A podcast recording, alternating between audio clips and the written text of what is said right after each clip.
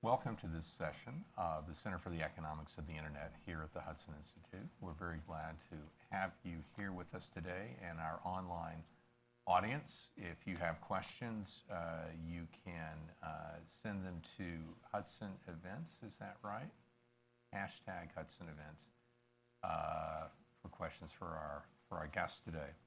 Before we get started, let me just announce a couple of upcoming events. On July 15th, we'll have Kathy Brown, head of the Internet Society, who will be speaking about uh, security and internet governance. I'm sure you won't want to miss that. And then on July 20th, uh, we will have Senator Deb Fischer of Nebraska will be speaking about the Internet of Things and other things uh, uh that should be of great interest. But today, uh, we're very pleased to have with us Greg Sidak, who is uh, one of the leading uh, economists and uh, specialists in the area of law and economics uh, in the world. Uh, he is one of the most prolific uh, authors of academic articles in this area, as well as articles that have more of a policy bent. He, I've known Greg well, probably since we were in kindergarten, it seems like. Uh, it's been uh, it's been many years. Uh, good, good times. And uh, Greg is, uh, has always been one of the leading thinkers here in Washington, always thinking about problems that are both current and problems that will be on the horizon for many years to come. And today, we're, we're very fortunate to have Greg. He's recently come out with a paper on uh, antitrust issues related to uh, patent policy at the IEEE. Why don't, why don't you begin by telling us what the IEEE is, how it got started, and what it does? Sure. Let me ask how many of you in the audience are carrying a cell phone?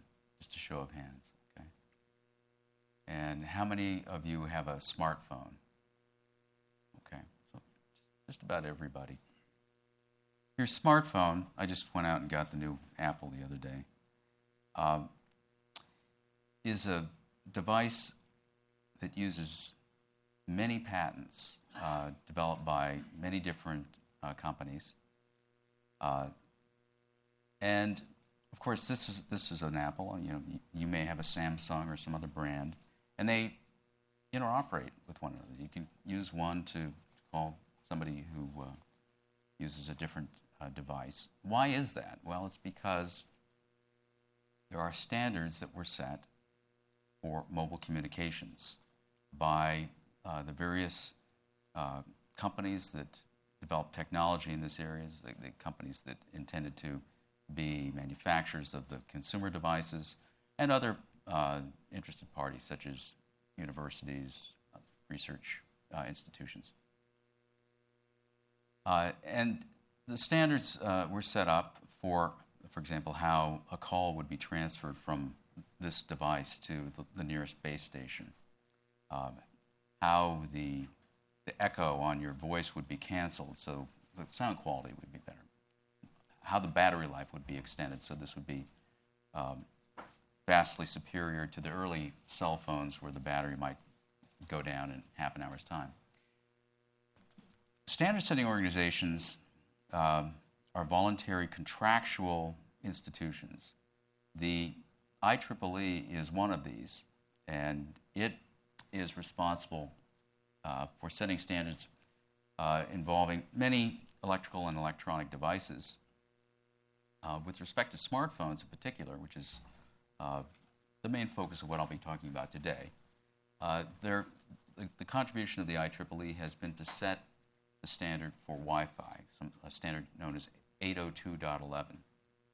So your cell phones, your tablets, your, your laptops, and so forth uh, uh, are using uh, technology uh, that uh, is standardized through the uh, working group decisions, proposals, and, and, and ultimately the, the, the votes of the members of the standard setting organization at the IEEE to um, solve particular technological problems in a particular way so that everybody is uh, if you will, driving according to the same rules of the road so that there's this interoperability between uh, devices.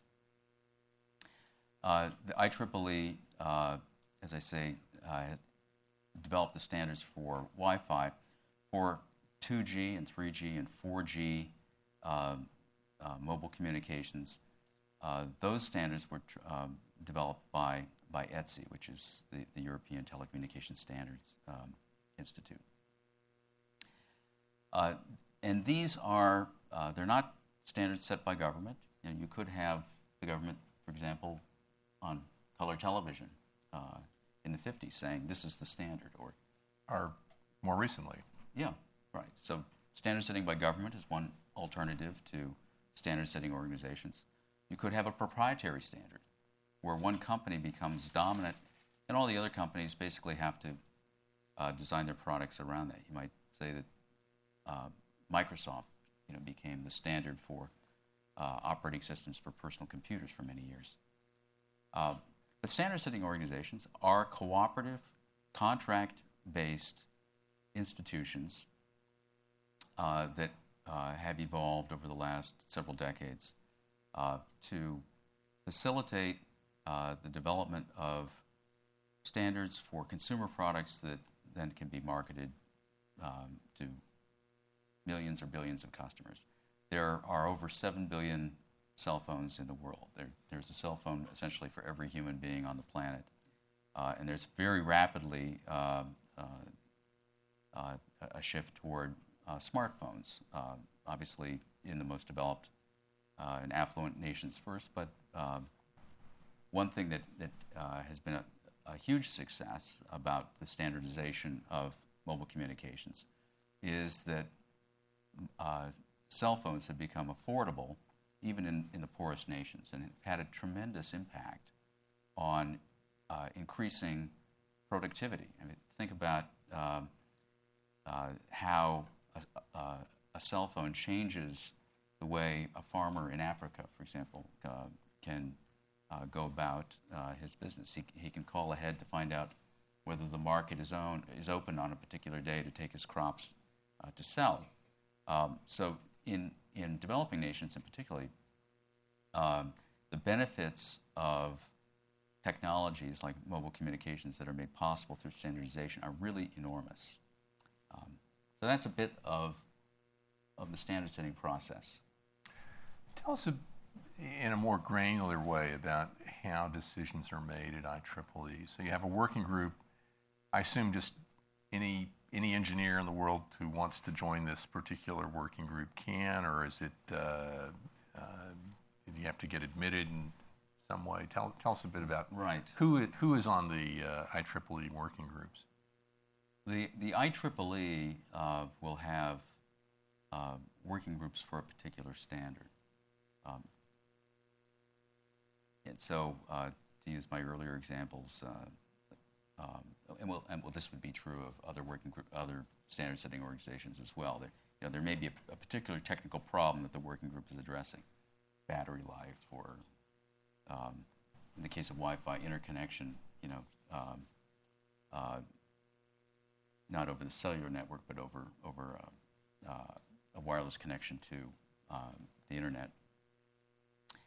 Um, and those working groups uh, are, have representatives from uh, the interested parties, the, the, companies that may be developing technologies to address a particular technical challenge, or the companies that um, will um, be building the uh, products that will be incorporating whatever standardized uh, solution comes out of the deliberations of the working group.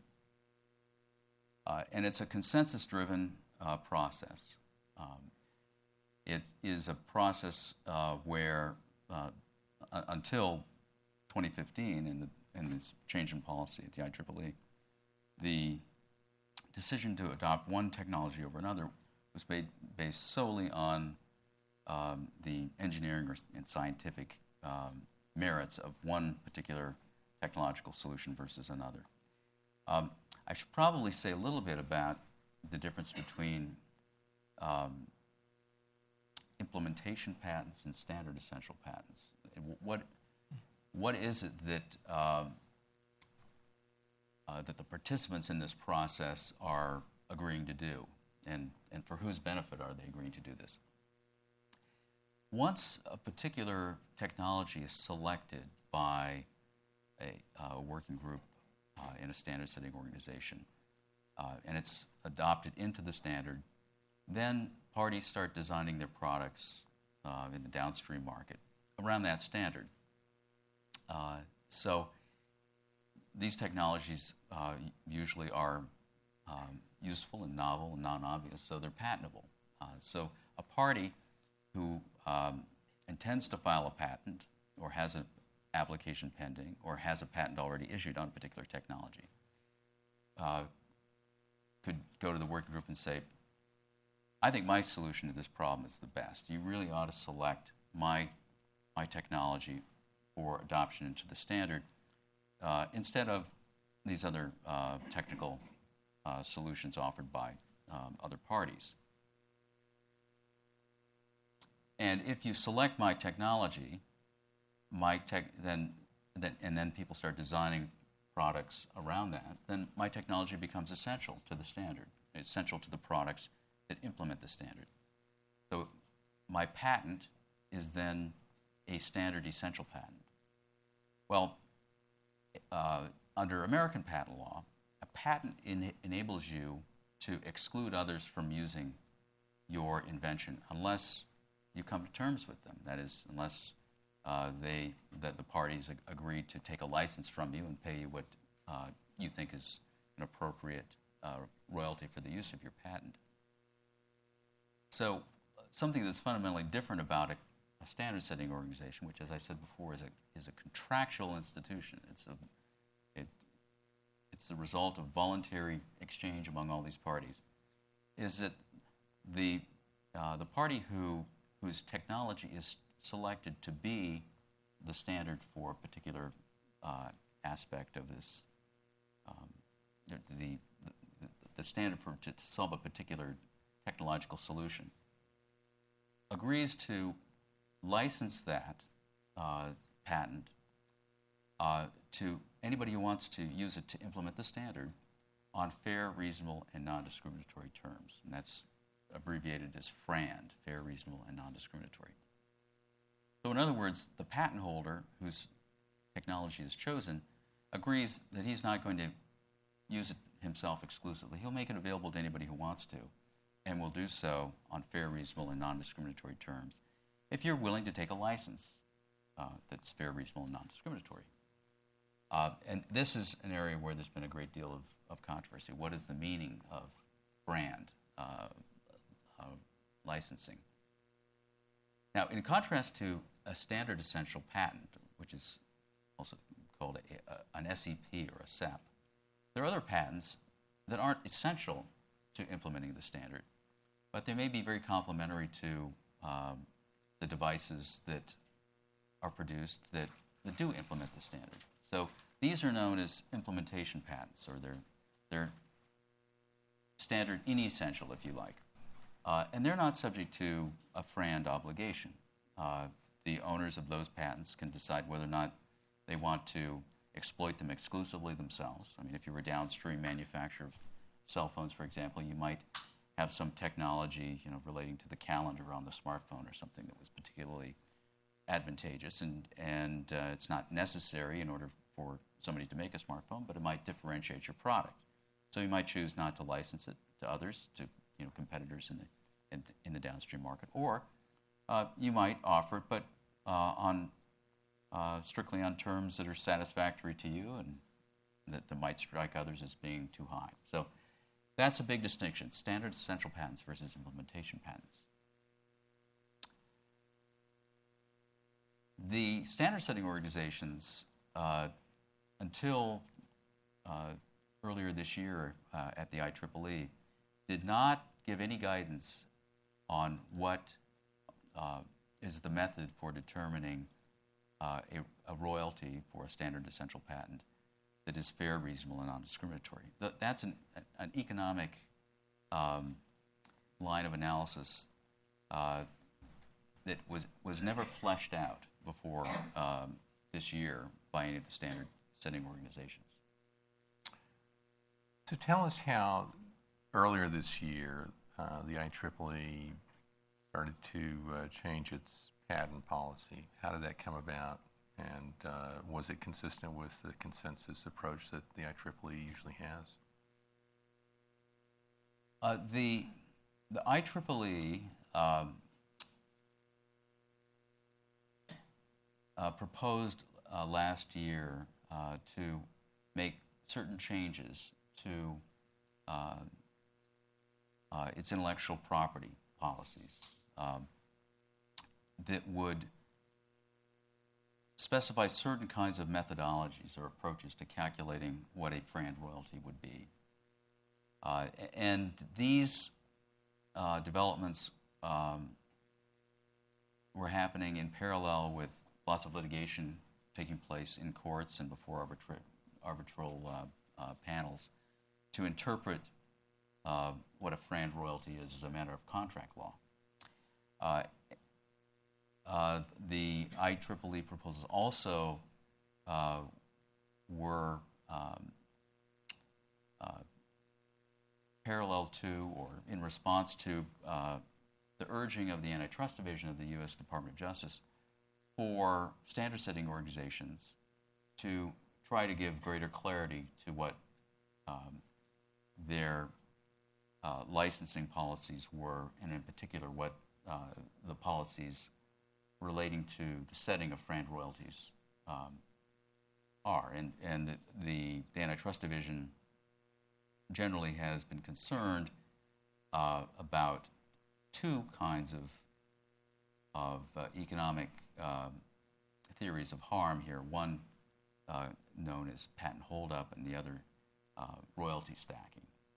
Um, the idea of patent holdup is that once the uh, standard setting organization has picked a particular technology to solve a particular technological challenge, then all of the uh, implementers of that uh, get locked into using that technology. And if the patent holder uh, demands too high a royalty, um, the implementers have no alternative at that point. Uh, they, it takes too long, costs too much to redesign their products around the standard, and that, that would defeat the whole purpose of having standards in the first place.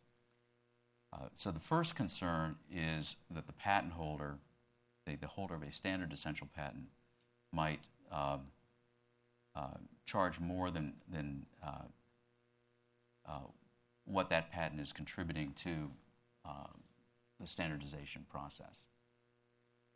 Now, how would that happen in practice? Well, remember, um, I said that uh, before you put a contractual overlay of the standard setting organization on top of patent law, patent law gives the patent holder the right to exclude somebody who's not willing to pay to use mm-hmm. the patent, somebody who, in other words, is an infringer.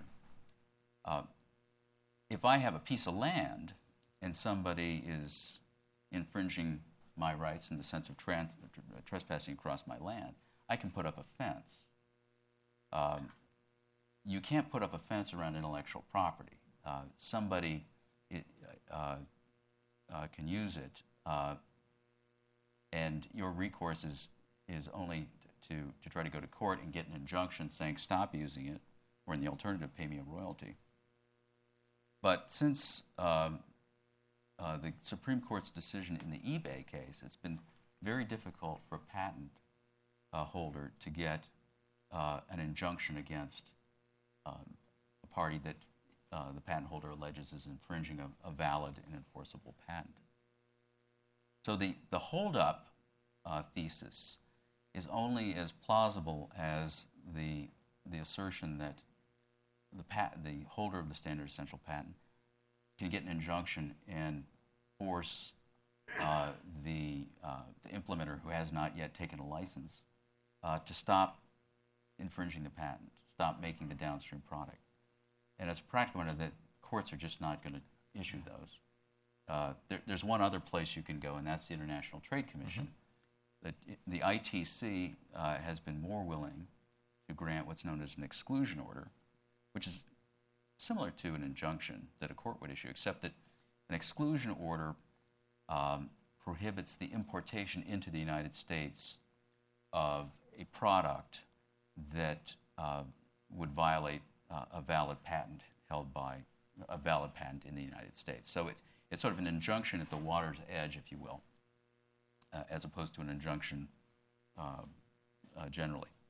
Um, so that's the, the, the patent holdup concern. The royalty stacking concern of the antitrust division and you know, various academics and, and, and companies uh, that are implementers of, of these technologies is that if you have many different uh, holders of standard essential patents uh, whose technology gets used to make something like a smartphone, and if each one of them is charging um, more than a, than a fair, reasonable, and non discriminatory price for its technology, and you start stacking up all of those um, separate royalty demands, you get a royalty stack that is excessively high relative to the price that can be charged for the downstream product, and the profit margin gets squeezed, and the downstream product ultimately may not be produced. That's, that's the, um, um, the dire prediction of the royalty stacking uh, uh, theory or conjecture. Now, both of these are, are theoretical arguments, and economists uh, evaluate theoretical arguments at both at the level of theory and at the level of empiricism. Uh, they, they, ask what, um, what evidence is there that uh, this theory is borne out in practice. Uh, there, there is uh, very little, if any, evidence that uh, in, in the smartphone area that products are not successfully being brought to market because a royalty stack is too high. Um, there was a, case recently that came out of the Eastern District of Texas where the chief judge there said that the parties, uh, the, the alleged infringer, uh, was raising as defense arguments that, uh, that the rates that were being sought by the, the holder of standard essential patents um, contained holdup value and that there was a royalty stacking going on. And the judge said they had an opportunity to introduce actual evidence that this exists and, and were unable to. And the case went up to the Federal Circuit, which is the exclusive appellate court for patent litigation in the, in the United States. And uh, on that aspect of the lower court decisions, the Federal Circuit affirmed and said that before you can um, go to the jury with an instruction about uh, patent holdup and royalty stacking, the party making that argument has to establish as a factual matter that, that it's actually occurring. It can't be a purely uh, speculative, theoretical um, assertion that's being made. Let's come back to the IEEE. Now, we know they have working groups that have lots of uh, lots of engineers who are mm-hmm. specialists mm-hmm. in a particular area and they get together and they, they work on standards. Does the IEEE have a, a working group on patent policy? Do, do they have a working group with patent attorneys and economists who sit around trying to figure out what the right patent policy is? Uh, there is a patent um, committee, yes, that, uh, and it was involved in uh, rewriting the um, uh, these IEEE um, rules regarding um, the setting of, of FRAND royalties. Um, and there are patent lawyers uh, who attend those, those, those meetings. Uh, I'm less clear whether there are economists who participate in that, but, but certainly the big companies, the big tech companies have economists in-house who, who um, at least at the company level, are involved in these kinds of discussions. Whether they actually attend the, the uh, IEEE meetings, I don't know. Uh, can you give us any insight into how the uh, the new well tell us what the new patent policy is that the IEEE came up with and, and how it came about and, and why why did the IEEE come up with a new patent policy? Right. The, the new policy of the IEEE uh, lays out uh, certain um, approaches or frameworks for determining what a, what a fair, reasonable, and non discriminatory royalty is for a standard essential patent. Um, and uh, the, the key elements are uh, familiar arguments that have uh, been raised in, in the litigation that I, I was uh, telling you about. Uh, for example, uh, the, the value of the particular patent in question is based on its, its incremental value relative to the, to the technology not selected um, and cannot take into account the value of the standard itself. Um, so it's, it's a, an attempt to focus solely on, on, on an incremental basis the, tech, the technological characteristics of the chosen uh, patent. Uh, the, the royalty base uh, is, uh, should be, uh, according to the IEEE, uh, the smallest patent practicing component in the device. Um, and, and, this is an interesting question that, I mean, th- this is the subject of a great deal of litigation uh, by the patent bar. Um, within uh, a smartphone, there, there is a, a, baseband chip, and that chip um, uh, physically uh, uh, is, is where uh, a lot of patented technology sits. But the, but the patented technology that sits on that chip, in turn, uh, permits all kinds of other functionalities, all kinds of functionalities of the phone to, to, um, uh, to be, be possible. Uh, in commercially negotiated licenses between um, holders of standard essential patents and, and implementers, you know, the manufacturers of devices, what's typically uh, done is to set a royalty that is some percentage of the retail price of the downstream product, mm-hmm. as opposed to uh, some percentage of, the, of a price of a component within the smartphone. Um, and there are also um, licenses that are set up at, uh, as a flat rate, you know, so much per device or um,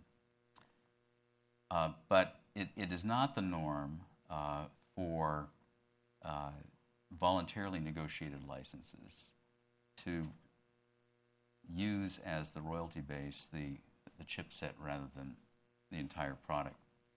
Now, the economic intuition behind that, I think, is that there uh, is enormous complementarity uh, uh, among the technologies used in the smartphone. And there are also network effects that are generated by the, the um, widespread adoption by consumers of these downstream products like smartphones. If you have 7 billion smartphones in the world, that's a lot of people who can send and receive email wirelessly, for example, or, or send a photograph, something like that.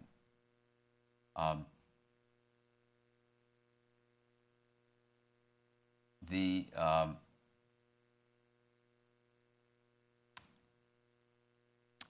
another aspect of the, um, the, the rules adopted by the IEEE is that no, uh, if, if, you're going to look at comparable licenses as some basis for um, determining what a fair uh, royalty mm-hmm. would be, you cannot consider licenses that were negotiated uh, with the threat of an injunction present uh, or an exclusion order. Uh, is there such a thing?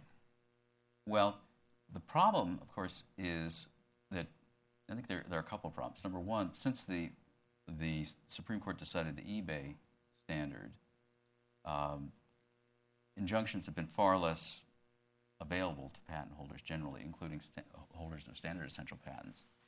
Um, but beyond that, the IEEE uh, defines uh, a prohibitive order uh, as in such a way uh, that uh, there, there are essentially no comparable licenses that currently exist that could be used for purposes of setting a rate.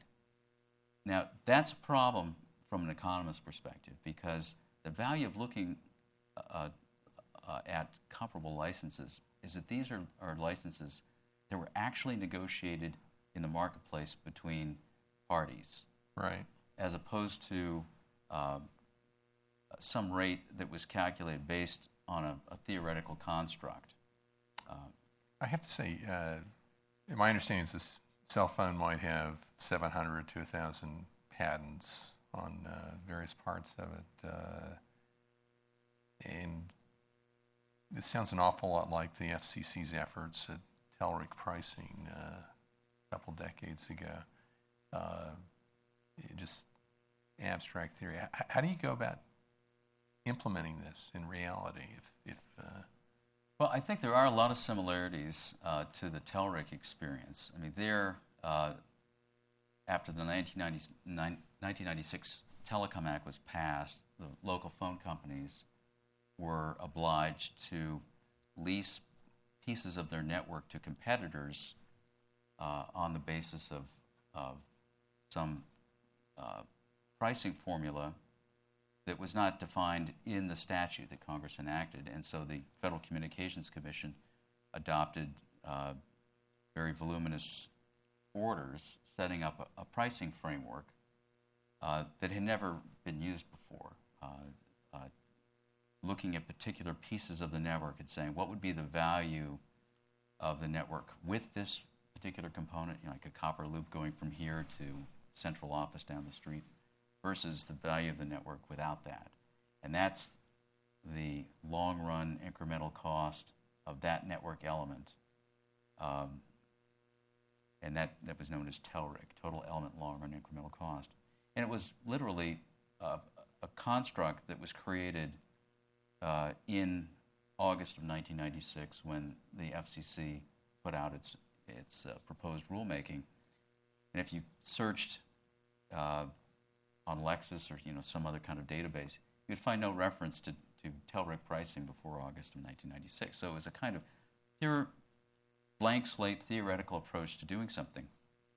Uh, and I think that, that uh, in the context of, of determining FRAND royalties for standard essential patents, we have a similar um, kind of challenge here because the um, there, there's an academic literature that then has been uh, sort of embraced by um, the antitrust authorities, and it's been embraced by the by the companies that see um, uh, the reduction of, of patent royalties as something that's beneficial to their businesses.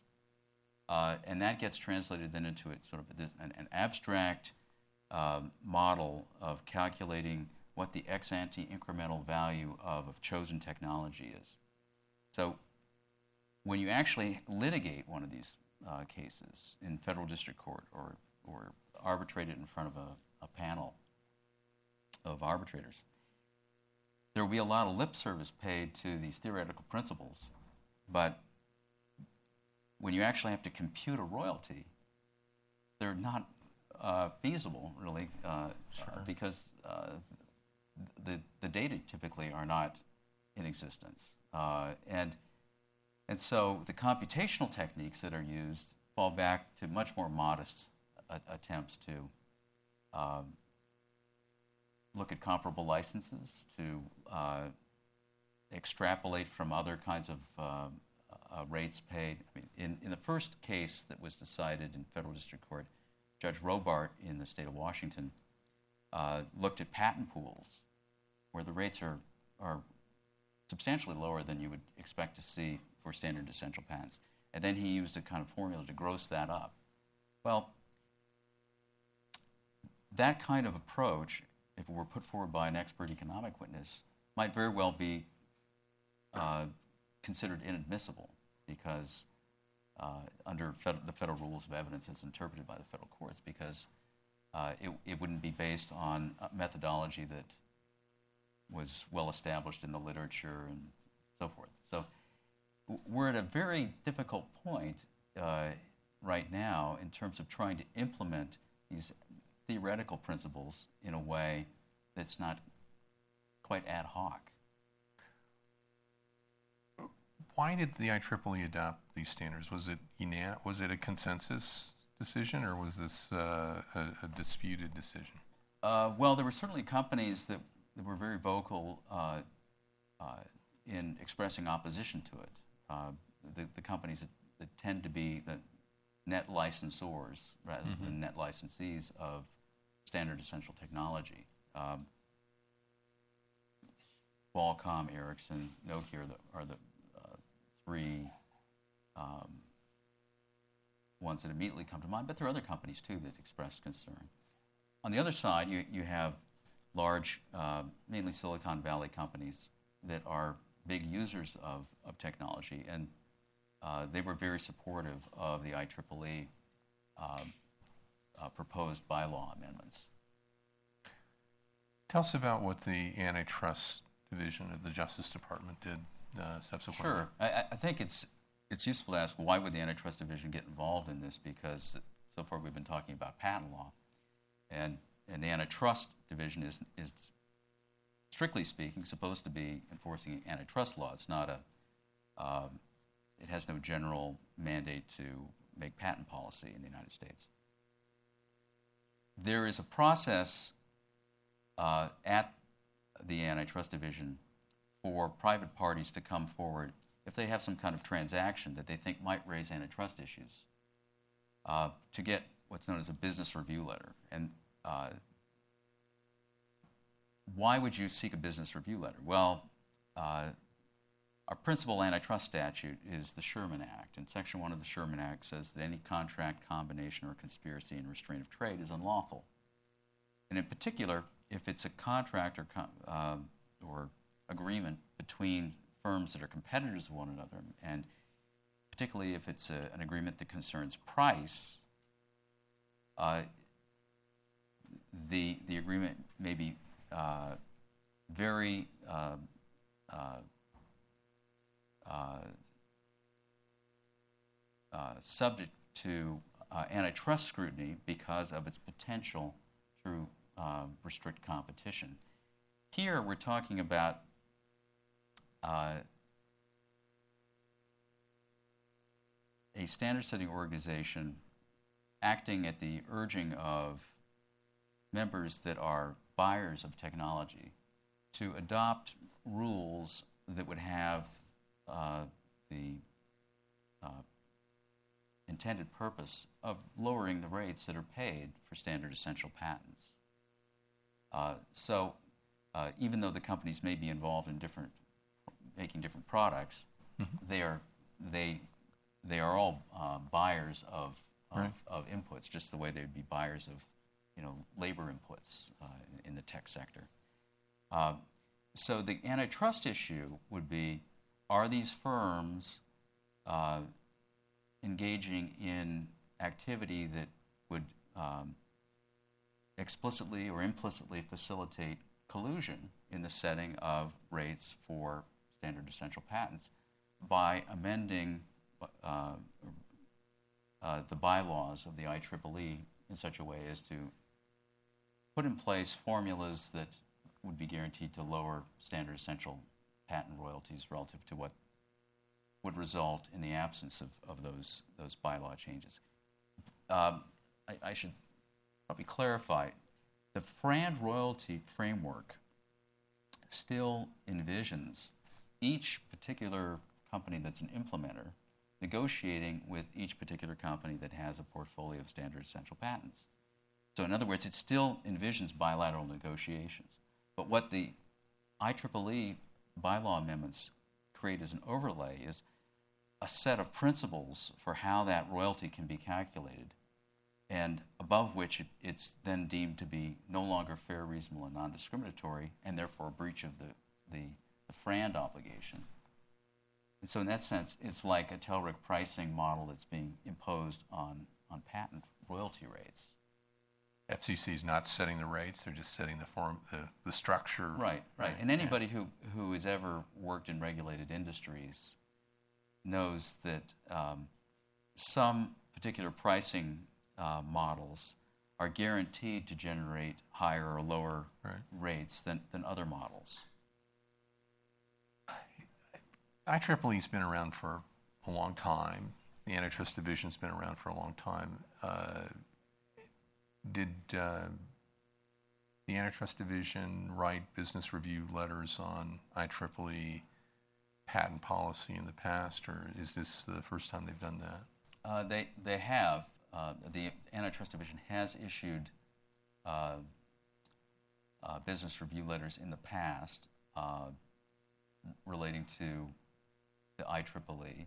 Uh, it, it's never uh, been asked to uh, give a business review letter uh, on proposals that, that are as, as specific as these are in terms of setting the parameters for, for uh, rates for standard essential patents.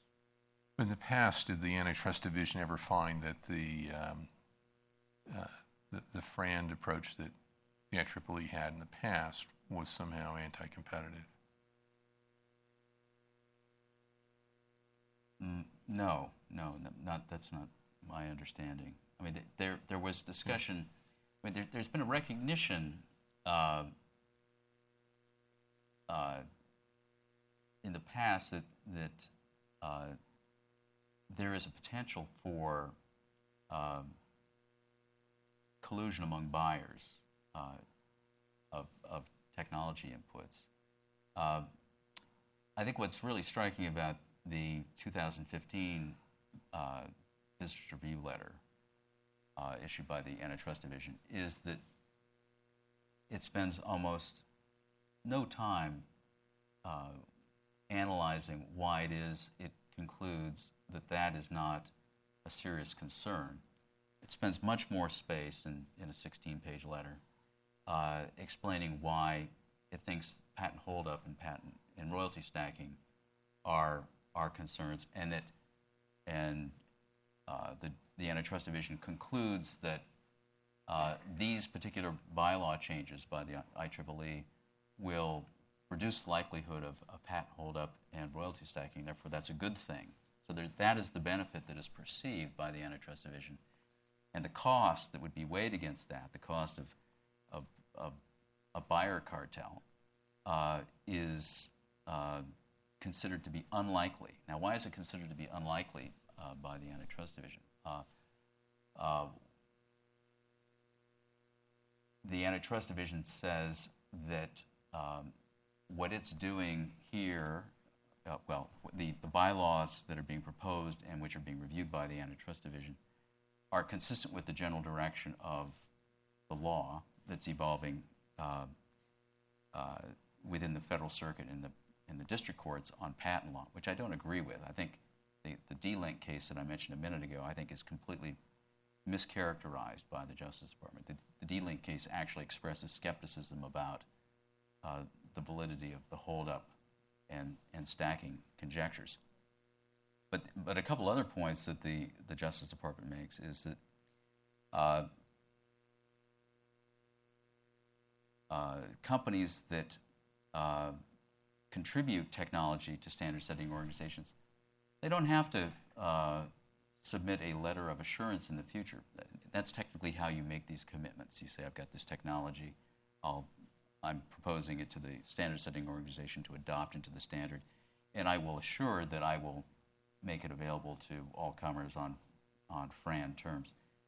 Uh, so the Justice Department is saying, well, these companies could could refrain from issuing a letter of assurance. Now, that's not much of a uh, of a, res- uh, of a of a response to the concern, in my opinion, because if a party is not making is not submitting a letter of insurance of assurance to the standard setting organization, it's far less likely to have its technology adopted in the future. Uh, and, and furthermore, it, it undermines the whole purpose of, of the standard setting process. You, you want the participants to um, you want to facilitate the adoption of standards. You want to reduce the transactions costs. of deciding um, how a particular technological challenge will be solved, and so that there's interoperability among products. And then the, the, the last thing that the antitrust division uh, mentions is well, they, if a, a company that develops technology that it would like to um, contribute to a standard de- determines that these new terms are unattractive, you know, it doesn't have to participate in the standard setting. But again, that that begs the question. I mean, that, that's essentially saying the standard setting process then will be broken. The, the, the SSO model uh, will wither away, it'll morph into something else, which it might. And, and, uh, and, I, and um, I mean, there's no guarantee that standard setting organizations, as we've known them over the last decade or two, uh, are, are the best possible way of achieving this uh, interoperability of products, but it, it's what has evolved so far. And, and so to adopt policies that create an incentive for firms that have made major contributions to the standard over time and, uh, and have portfolios of hundreds of thousands of, of, of patents that, that have been used up to this day, to want to back away from the standard setting organization, I think is something that ought to cause great pause.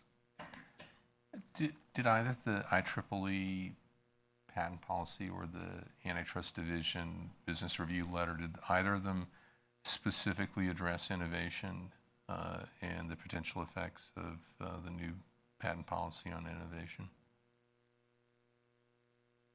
Uh, the, the, the 2015 IEEE letter um, uh, ha- has some g- general platitudes about that, but there's, there, there's nothing very Nothing profound empirical or, in there, or yeah. sustained. No, nothing empirical. Uh, the European standard setting body, do they have similar patent policies? ETSI does, ha, has not gone down this path um, to date, um, and my impression is that uh, they are um, uh, expressing a great deal of caution about following the IEEE, but we'll, we'll see. Uh, is it possible that a, a foreign government that is uh, considering taking antitrust action against an American corporation, uh, are they going to look at the DOJ business review letter and sort of say, aha, this is uh, a little bit more ammunition in our case against the American corporation? Well, this is um, a larger problem than, just standard essential patents and, and uh, these business review letters um, we've been talking about. Uh, the American antitrust agencies say and do things which then get repeated uh, by antitrust agencies in other countries. It's important to understand that other countries do not necessarily view competition law uh, the same way Americans uh, do. Uh, they, it's, it's much more likely uh, in some foreign countries that competition law is used as a kind of industrial policy and, and not to promote competition, not necessarily to advance consumer welfare.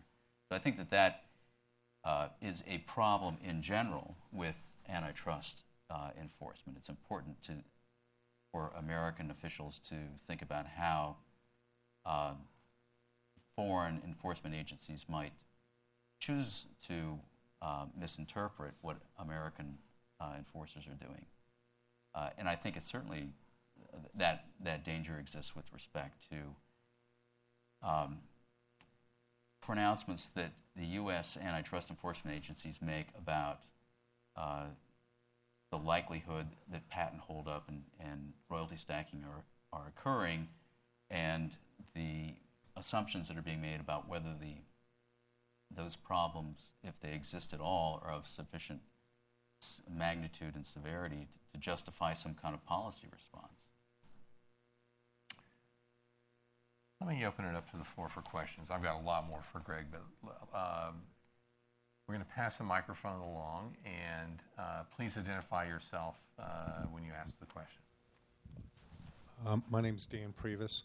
Um, do you approve or disapprove of the IEEE's policy that permits uh, patent owners during the standard development stage to declare what the maximum royalty rates are that they would uh, charge if their technology is adopted into a standard?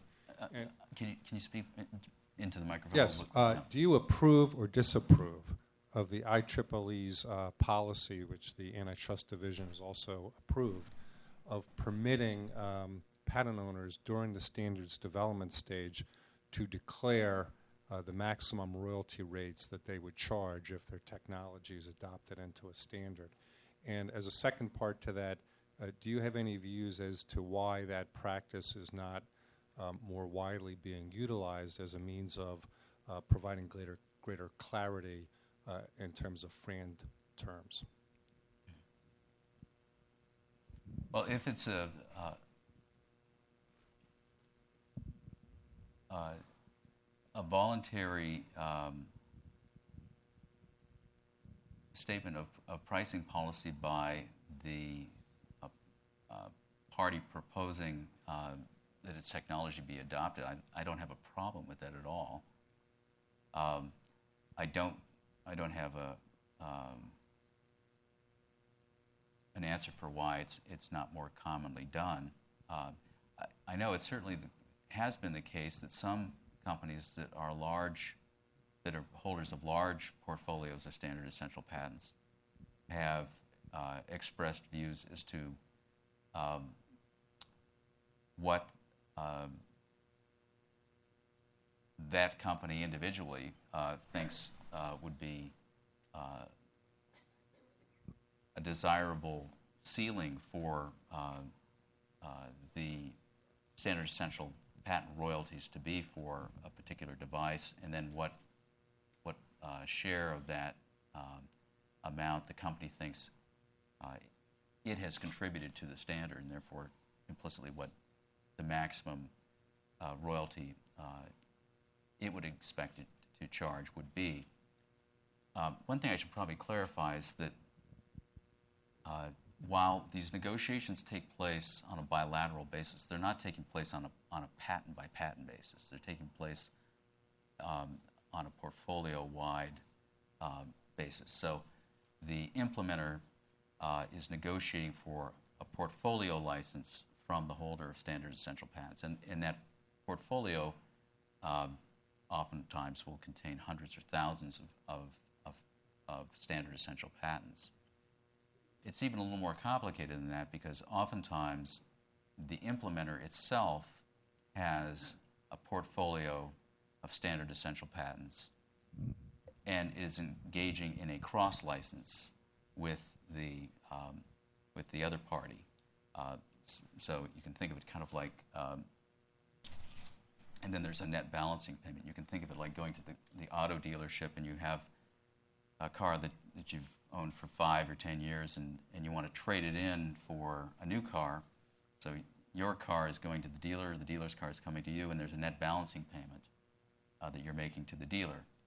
Um, so the, in, in practice, the, um, the and, and then you have to take into consideration what um, if, if the, the norm is uh, cross licenses with net balancing payments, uh, you have to figure out what the value of, of the cross license is uh, and, and essentially convert that into a one way running royalty rate before you can have some uh, standard metric for comparing uh, uh, one FRAND royalty to another. Uh, Gentleman here in the front, and then the gentleman in the middle. Uh, James Sang, following up on your last remark concerning uh, cross-licensing of portfolios, does the new IEEE standard say anything about uh, how, what are reasonable and reasonable rates for, reasonable fees for total portfolio evaluations? Since I know uh, that's, it's, it's very flexible in real life. You're comparing apples and oranges. and so there's Uh, no, t- I'm, there, there's not. No, I, I- I don't. I don't recall seeing anything in the bylaw amendments uh, that, that makes a distinction. I mean, as a practical matter, uh, patent litigation um, involves litigating over a handful of patents out of, you know, many patents that could be allegedly infringed. Um, that happens because uh, a district judge only has so much time that can be allocated to a given case, uh, and he or she will tell the parties, well, you know, pick the patents that you're going to litigate over, and then it's beyond that. It's you know, a, a patent is not just a single invention. It, it, a patent consists of claims, and there may be 20 or 30 or 40 claims in a patent, and the parties actually litigate over individual claims in a given patent, and uh, an early uh, important decision uh, point in the in the litigation is the hearing at which the, the judge engages in claims construction and says, okay, we're going to uh, interpret this particular, you know, claim number seven of, of the such and such patent to, to have this scope but not that scope. And, um, and so it's, uh, it's actually a much more uh, uh involved process of, of litigating the scope of the invention than, than uh, might initially appear. The gentleman in the middle and then the gentleman on the side. Thank you. Um, George, an innovation researcher specifically interested in technical innovation and entrepreneurship. I had a question. Uh, I want you to sort of look at the picture in a broader perspective. Um, the value of a patent to a patent developer, technology developer, and or owner. Uh, they look to the value as being the value that they can put on their accounting books, the financial value. That's very good. There are other values that should be important to a corporation or an individual in a business, in addition to the financial value. Um, as, for example, look at the market share that their technology allows them to participate in, to control. Market share, which can be market dominance, especially if it's a standard that's sort of a, a quasi legislative market dominance by having a standard. And that has a value in addition to the financial value. So there is the financial value and an additional market share social value. That I see as uh, something that should be taken into consideration in this sort of grand bargain. That by allowing a larger social value, the market share, market domination by the standard, you can accept smaller financial values, but in total, it probably has a total value, meaning an addition of the market share value and also the financial value. It's valued more highly that way. It's a net positive. What do you think about that type of analysis? Well, th- this is the, uh, the standard argument that's, that's made um, by implementers that um, what the, uh, the owner of the standard essential patent is getting um, is a much larger market um, in which uh, to sell um, its um, its particular patented invention um, as a component to some downstream product. And, and you know, essentially, the argument is you make up on volume what what uh, what you give up on on uh, on price yeah. on price, some kind of unit price. Mm-hmm. Um, and I, I, think that the the important an important um, uh, thing to bear in mind with respect to that argument or any argument about the sufficiency of, of compensation for um, a standard essential patent is uh, what uh, what level of compensation is necessary to uh, give uh, a company an incentive to participate in the standard setting process in the first place um, before it commits um, its technology to the standard, uh, the, the company is going to consider alternative uh, means of monetizing its invention. And those alternative means could include uh, using the, the particular technology exclusively on a proprietary basis. It could be committing the technology to another standard setting organization if there is one. I mean, there, there, there, there have been some instances of competing standards for, like, um, for DVDs and so forth. Um, or uh, licensing the, uh, the technology as an implementation standard, implementation patent. In other words, not committing it uh, to the SSO and claiming it to be essential, uh, but just saying uh, we'll license this as an implementation standard. And, and in, in a sense, then forbearing from participating in that, that aspect of, of standard setting. Uh, one of the, the, the, difficulties that's been encountered in uh, figuring out what the, the legal and economic framework is for setting a FRAND royalty is that we have uh, quite a developed body of law for setting uh, reasonable royalties for patent infringement. In the garden variety case of a patent, not a standard essential patent, but just a patent that one mm-hmm. party owns and that is infringed by another. And um, very briefly, uh, what the courts ask is what would the parties have agreed to as a reasonable royalty at the moment that infringement first occurred? Uh, and to answer that question, then you, you look at a variety of factors, including what are the alternatives that would have been available to the infringer uh, uh, uh instead of using the particular patent that, that uh, he's being sued to, for infringing.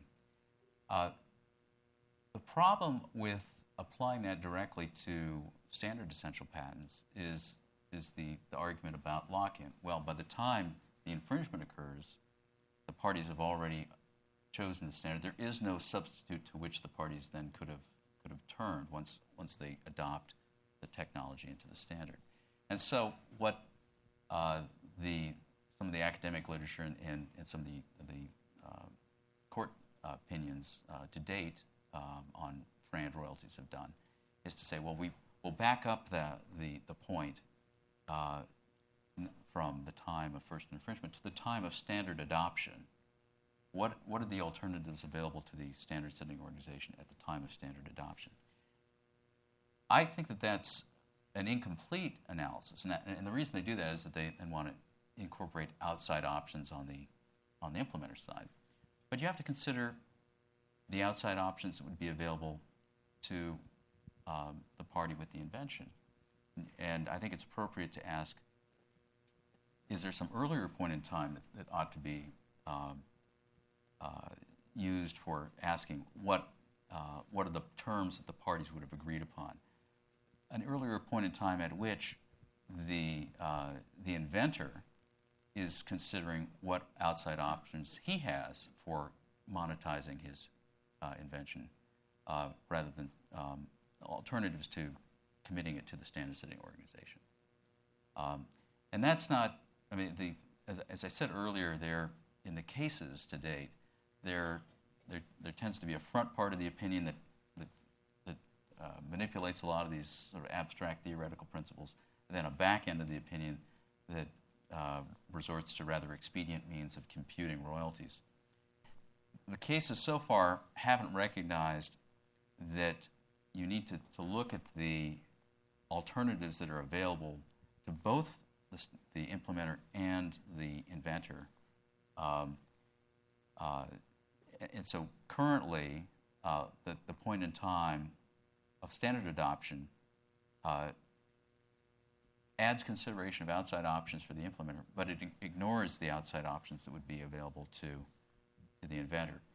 So one of the points I've, I've made in my writings on this is that the, the meaning of, the, of a FRAND royalty uh, has to include recognition that the royalty has to be sufficiently attractive to induce the inventor to participate in the standard setting process. If, if, if you end up with royalties that are set at, at, a, at a very low rate, you have to ask would, would this realistically have attracted uh, the party to commit its technology to the standard setting organization in the first place? remember, it's all, this is all a, const- uh, a, a, a construct of contract law. So it's, it's based on the idea that it's voluntary exchange and there are mutual benefits to the parties. But, but Greg, what you're saying is the courts uh, look to, um, in essence, a market solution, an arm's length uh, negotiated price between the parties. They don't say we're going to look to some standard setting body that would have set uh, uh, that constructed price and coming up with the, the royalty rates in your garden variety patent royalty case. Right, right. Gentleman here.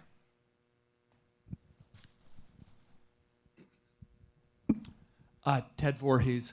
Uh, j- first, a real quick follow up to that question. I, do you think the Justice Department has been relatively less concerned about the buyer cartel problem because of some view that the standard essential patent aspect adds some additional market power to what the patent owner already had as a monopolist of his patent? I just i- i- is that a possibility of that you think the Justice Department is relatively le- less concerned? But I have I have my question, which is uh, to what extent is it uh, realistic to think that a standard setting body might select two s- standards essen- essential patents for the same application, requiring them to comply with interoperability? But that would unleash market forces that would allow the buyers to bid, so to speak, for one or the other. Or is that just an unrealistic uh, scenario? Thank you. Well, I think the second question it uh, is more um, a, a technology-related question that, that will probably be highly fact-dependent. Um, if if there really are two, well, I, I'm not aware of, of standard setting organizations doing that sort of thing, try, trying to write the standard broadly enough so that you could um, uh, use two different technologies to, to solve the, the, the problem. Um, it's possible that uh, standard setting organizations will evolve in that direction. That, that may be one of the uh, implications of the, of the debate over SEPs and hold up and royalty stacking and so forth. Uh, uh, but I'm not aware of, that being done uh, currently. Um, and your first question was um, the relative um, concern that the antitrust division has over buyer cartel issues on the one hand and the increment of market power that it attributes to the adoption of the technology into the standard. Um, and I would say, yeah, that's the that's trade-off that it's it's it's positing. Uh, but uh, in in my opinion, uh, it's uh, assuming uh, that there uh, is a problem with respect to the exploitation of, of that market power when the patent is adopted into the standard.